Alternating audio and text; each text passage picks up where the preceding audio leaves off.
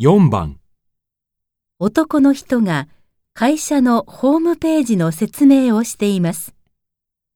就職活動の時、まずしなければならないことは何ですか？本サイトでは皆さんが就職活動で成功するための様々な情報をご提供しています。今日はその一部をご紹介します。就職活動を始める際に、まずすべきことは、たくさんの会社にエントリーすることだと考えられがちですが、その前に企業のことをよく研究することを忘れてはいけません。まずは会社説明会などに積極的に参加し、会社のコンセプトや雇用形態などをしっかり確認しましょう。もしあなたが働きたい会社が見つかったら迷わずエントリーしてください。